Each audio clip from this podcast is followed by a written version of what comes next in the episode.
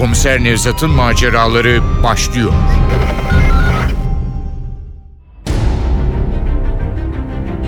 Şeytan ayrıntıda gizlidir.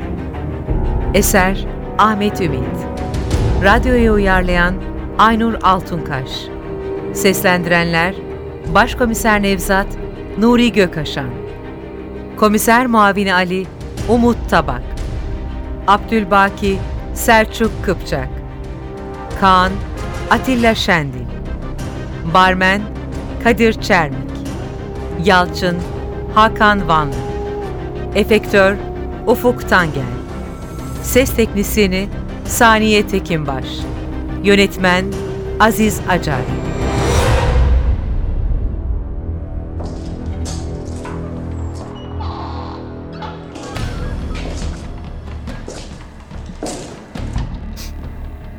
Ceset mi kokuyor?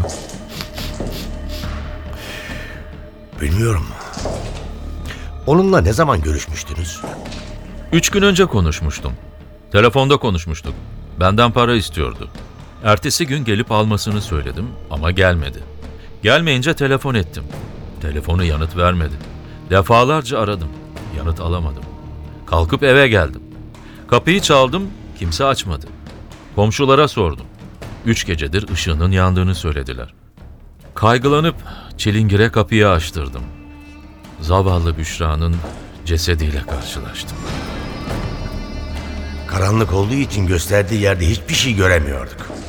Kapının yanındaki elektrik düğmesine dokununca içerisi aydınlandı. Buna aydınlanmaktan çok evin içindeki karanlık ortaya çıktı demek daha doğru olur. İçerisi simsiyahtı.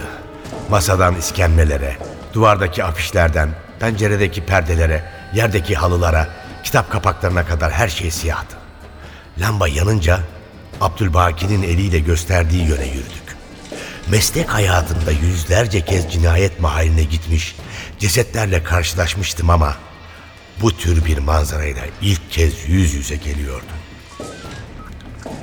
Sanki gerçek bir cinayet mahallinde değil de bir Amerikan filminin stüdyosundaymış gibiydim. Maktul salonun ahşap zemininde sırt üstü yatıyordu. Üzerinde hiçbir giysi yoktu. Elleri ve ayakları yana gerilerek yere çakılmış kalın iplerle bağlanmıştı. Bedeninin üst kısmı kızıla boyanmıştı. Kurumuş kan yer yer kabarmış, altındaki yara izleri ortaya çıkmıştı. Dokuz tanesini sayabildiğim yaralar bıçak ya da benzeri bir aletle açılmıştı. Ali maktulün altındaki şekli gösterdi. Kocaman bir yıldıza benziyordu. Ceset tam bu yıldızın üzerine bağlanmıştı. Sanki bu ürkütücü şekille uyum sağlayıp o yıldızın bir parçası olmuştu. Yıldızın uçlarında tuhaf harfler, rakamlar, resimler seçiliyordu. Euzu billahi mineşşeytanirracim. Bismillahirrahmanirrahim. Diz çökerek cesedi incelemeye başladım. Başının altında kan izleri gördüm. Saçlarında da kurumuş kan vardı. Katil önce başına vurup sonra yere bağlamış olmalıydı. Bakışlarım sağ eline kaydı. Rengi atmış soğuk parmaklarını avucumun içine aldım. Tırnaklarının arasında bir şeyler vardı. Abdülbaki saygıyla yanıma yaklaşarak yalvaran gözlerle yüzüme baktı. Başıyla cesedi işaret etti. Üstünü örtmesine izin verdim. Neyiniz oluyor? Yeğenim. Bir ay önce vefat eden Resul abimin kızıydı. Abiniz neden ölmüştü? Kanser. Kan kanseri. Abim ölünce Büşra tek başına kalmıştı. Annesi yok muydu? Nefise yengemi 3 yıl önce trafik kazasında kaybetmiştik. Zaten ne olduysa yengemin ölümünden sonra oldu. Büşra evden uzaklaşmaya başladı. Adı Büşra mı dediniz?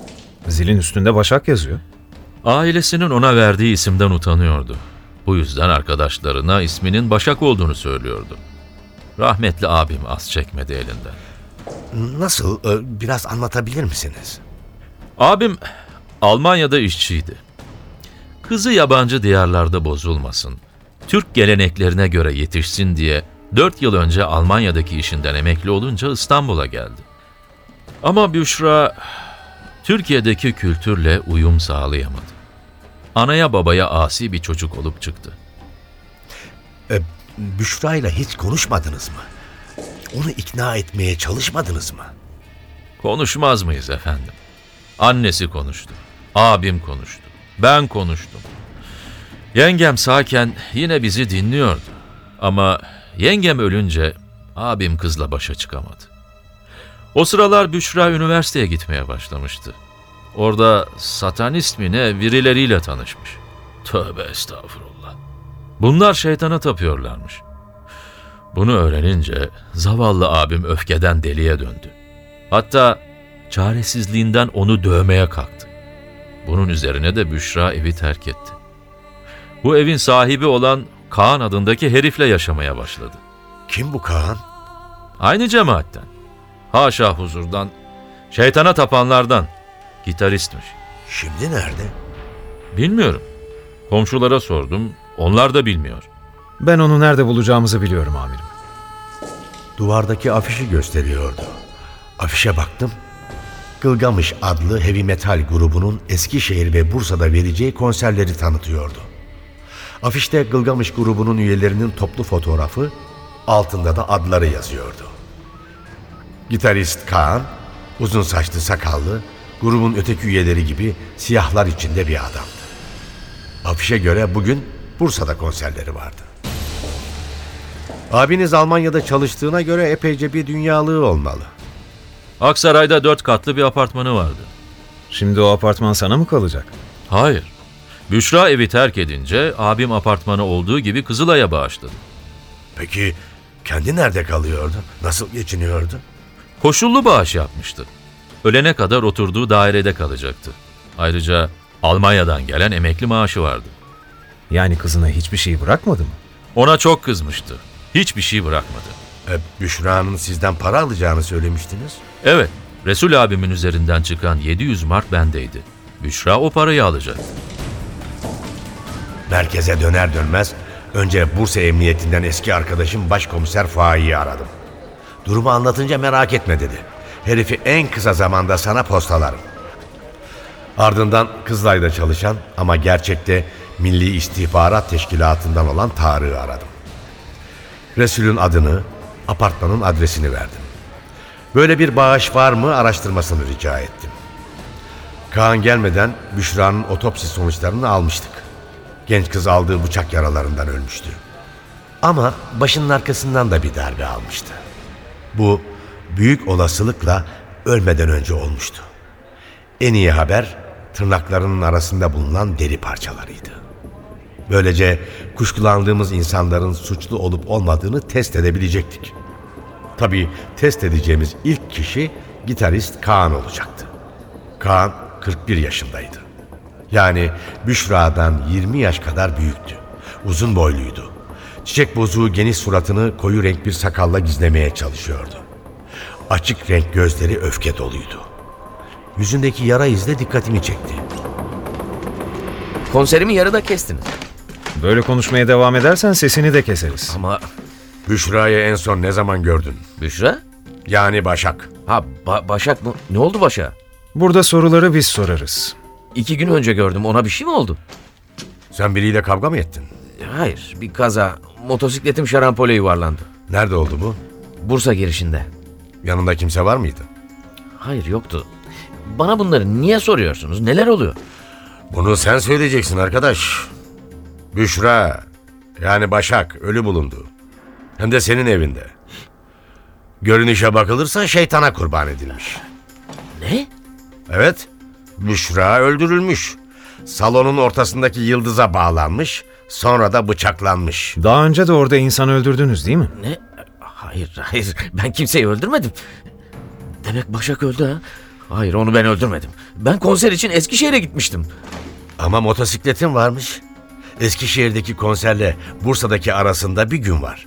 Motosikletle rahatça İstanbul'a uğrayıp Bursa'ya dönebilirsin. Hayır hayır hayır onu ben öldürmedim. Onu seviyordum. Onu neden öldüreyim? Çünkü şeytanı ondan daha çok seviyorsun. Bakın biz sizin bildiğiniz satanistlerden değiliz. Nasıl yani? Satanistler de türlü türlü mü oluyor? Duydunuz mu amirim? Şeytana tapanlar da çeşit çeşitmiş. alay etmeyin lütfen. Evet, iki tür satanist vardır. İlki şeytanın kötü olduğunu kabul eder ama şeytan çok güçlü olduğundan ona yaranmak için tapar. Bunlar aralarında insanların da olduğu canlıları şeytana kurban etmekten çekinmezler. Biz bunlardan değiliz. Biz şeytanın kötü olduğuna inanmayız. Onun insanı en iyi biçimde temsil ettiğine inanırız. O özgürlüğün, cinselliğin, benliğin serbestçe ortaya konulmasının temsilcisidir. Biz insanlara zarar vermeyiz. Evindeki ayin için hazırlanmış o yıldıza ne diyeceksin? Ayin yapmayız demedim ki. Ayinlerimiz kanlı olmaz. Bir tür tiyatro oyunu gibidir. Dualar okuruz, dans ederiz. Ama kimseyi öldürmeyiz. Sorguda böyle konuşursun tabii. İnanın yalan söylemiyorum. Biraz araştırırsanız siz de öğrenirsiniz bunu. Araştıracağız tabii. Ve öyle kanıtlar bulacağız ki o kızı öldürdüğün için bin pişman olacaksın. Onu ben öldürmedim. Neden inanmıyorsunuz? Onu ben öldürmedim. Sen öldürmediysen kim öldürdü? Bilmiyorum. Bir ayinden söz ediyorsunuz. Başak daha önce sözünü ettiğim şiddet yanlısı satanist gruplara katılmıştı. Orada bir de sevgilisi varmış. Adı neymiş bu sevgilinin? Bilmiyorum. İsmini bana söylemedi. Sen de öğrenmek istemedin. İstemedim. Bizim aramızda tam bir güven vardı. Söylemek istemiyorsa haklı nedenleri olmalıydı. Evindeki eşyalarına bakın. Belki orada vardır. Baktık. Eşyalarının arasında not defteri, günlük gibi bir şey bulamadık. Aslında bir günlüğü vardı. Benimle yaşamaya başlayınca geçmişe ait ne varsa hepsini babasının evinde bıraktı. Onları bulabilirsiniz. Tamam, babasının evine de bakarız. Ama sana daha önce takıldığı yerlerden söz etmez miydi? Evet, öyle bir yerden bahsetmişti. Tarla başındaki Black Angel bara takılıyorlarmış. Kaan'ı DNA tespiti için adli tıbba yolladık. Böylece Büşra'nın tırnaklarındaki dokunun ona ait olup olmadığını öğrenebilecektik. Ama DNA sonuçlarının gelmesi en az bir ay sürerdi. Bu arada soruşturmayı durduracak halimiz yoktu. Ali ile Black Angel'ın yolunu tuttuk. Black Angel tarla başında 150 yıllık bir apartmanın bodrum katındaydı. İçerisi tıpkı Büşra'nın cesedini bulduğumuz ev gibi siyahlarla kaplıydı. Duvardaki bir posterde Büşra'nın üzerinde öldürüldüğü yıldızın aynısından vardı. Daha kapıdan içeri adımımızı atar atmaz kulakları tırmalayan bir müzik karşıladı bizi. Vakit henüz akşam olmadığından ortalık sakindi. Bir köşede oturup sohbet eden iki erkek ve bir kız dışında müşteri yoktu. Yadırgayan gözlerle süzdüler bizi. Ali ile bara tezgahın öteki tarafında oturan uzun saçlı, bıyıksız, keçi sakallı barmene yöneldik. Buranın işletmecisiyle görüşmek istiyorum. Siz kimsiniz? Ben cinayet masasından başkomiser Nevzat. Buyurun efendim. Size nasıl yardımcı olabilirim? Buranın işletmecisi sen misin? Ortaklarından biriyim. Üç kişi işletiyoruz. Bu fotoğraftaki kızı tanıyor musun? Başak değil mi bu? Ta kendi. Onun eski sevgilisiyle konuşacaktık. Eski sevgilisi mi? Evet, eski sevgilisi ya da erkek arkadaşı. Niye güldün? Kusura bakmayın. Başak'ın sevgilisi yoktu. Daha doğrusu buradaki herkes onun sevgilisiydi. Ne demek istiyorsun? Ee, Başak rahat bir kızdı. Neredeyse bara gelen tüm erkeklerle birlikte olmuştu. Herkesle ha? E, Biraz daha yakın olduğu biri yok muydu? Hı, yoktu. Bak delikanlı. Bize gerçekleri anlatsan iyi olur. Başak öldürüldü. Bir tür şeytan ayini olduğunu sanıyoruz.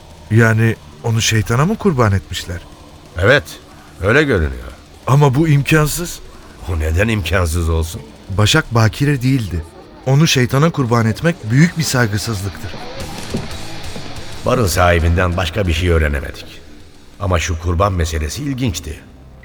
Ertesi sabah Kızılay'a uğradığımız zaman Tarık söz verdiği gibi her şeyi hazırlamıştı. Abdülbaki doğru söylüyordu. Resul apartmanını olduğu gibi Kızılay'a bağışlamıştı. Tarık'a Resul'ün dairesinin boşaltılıp boşaltılmadığını sorduk. Şansımız yaver gidiyordu. Her zamanki gibi devlet ağırdan almıştı. Daire maktulün öldüğü günkü gibi duruyordu. Tarık'tan anahtarını alıp Resul'ün Kızılay'a bağışladığı apartmana yollandık. Aksaray'da Vatan Caddesi'nin üzerindeydi apartman. Büşra'nın eşyalarını arkada küçük odada bulmuştuk. Oda toz içindeydi. Anlaşılan kızına öfkelenen baba bu odaya aylardır ayak basmamıştı. Ali ile odayı didik didik aradık. Ama Büşra'nın not defterini bulamadık. Ya Kaan bize yalan söylemişti ya da dertli baba günlüğü bulup yok etmişti. Yatak odasında da hiçbir şey bulamadık. Salona geçtiğimizde telefon çalmaya başladı. Merakla birbirimize baktık. Abdülbaki olabilirdi. Telefonu ben açtım.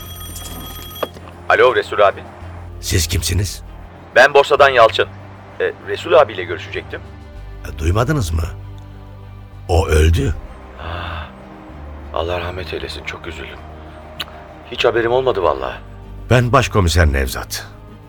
Resulü niçin aramıştınız? Elinde hisse senetleri vardı. Senetlerin değerinin düşeceğine dair bir tüyo aldım. Senetleri hemen satmasını söyleyecektim. Hisse senetleri mi? Hem de 200 milyarlık. Kardeşinin kasasında saklayacağını söylemişti. Kızının da haberi var. Onlara haber verin beni arasınlar. Senetleri hemen satmalıyız. Pekala. Ben onlara söylerim. Ali'ye durumu anlatınca şüphelerimiz Abdülbaki'ye yöneldi. Savcılıktan kasasına bakmak için izin istedik. Abdülbaki'ye gitmeden önce mali durumu hakkında küçük bir araştırma yaptık. Bir yıl önce semtte açılan bir hipermarket işlerini bozmuştu. Müşterilerini kaybetmiş, piyasaya borçlanmıştı. Yani 200 milyarlık senetlere fena halde ihtiyacı vardı. Abdülbaki bizi saygıyla karşıladı. Kasasını aramak istediğimizi söyleyince bir an yüzü karıştı ama kendini çabuk toparladı. Kasadan broker'ın söylediği gibi yüklü miktarda hisse senedi çıktı. Bunlar kimin? Benim.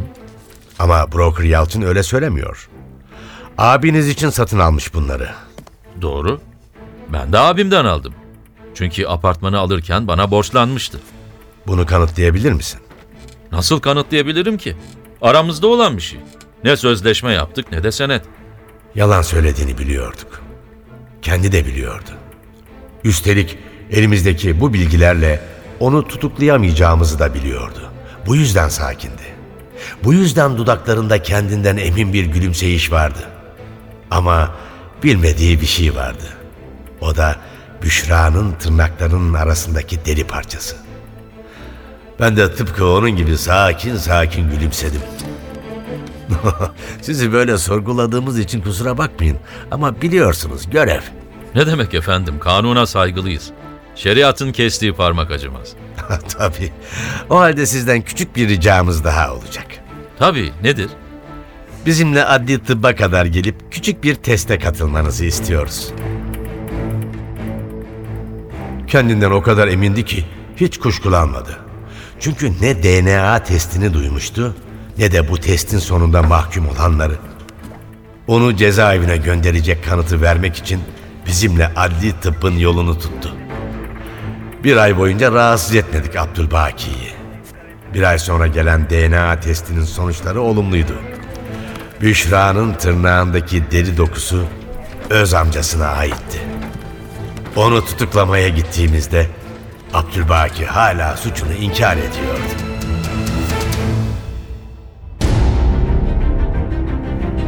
Şeytan ayrıntıda gizlidir. Eser Ahmet Ümit Radyoya uyarlayan Aynur Altunkaş. Seslendirenler Başkomiser Nevzat Nuri Gökaşan. Komiser Muavini Ali Umut Tabak.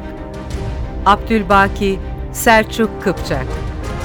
Kaan Atilla Şendin Barmen Kadir Çermik. Yalçın Hakan Vanlı. Efektör Ufuk Tangel. Ses Teknisini Saniye Tekinbaş Yönetmen Aziz Acar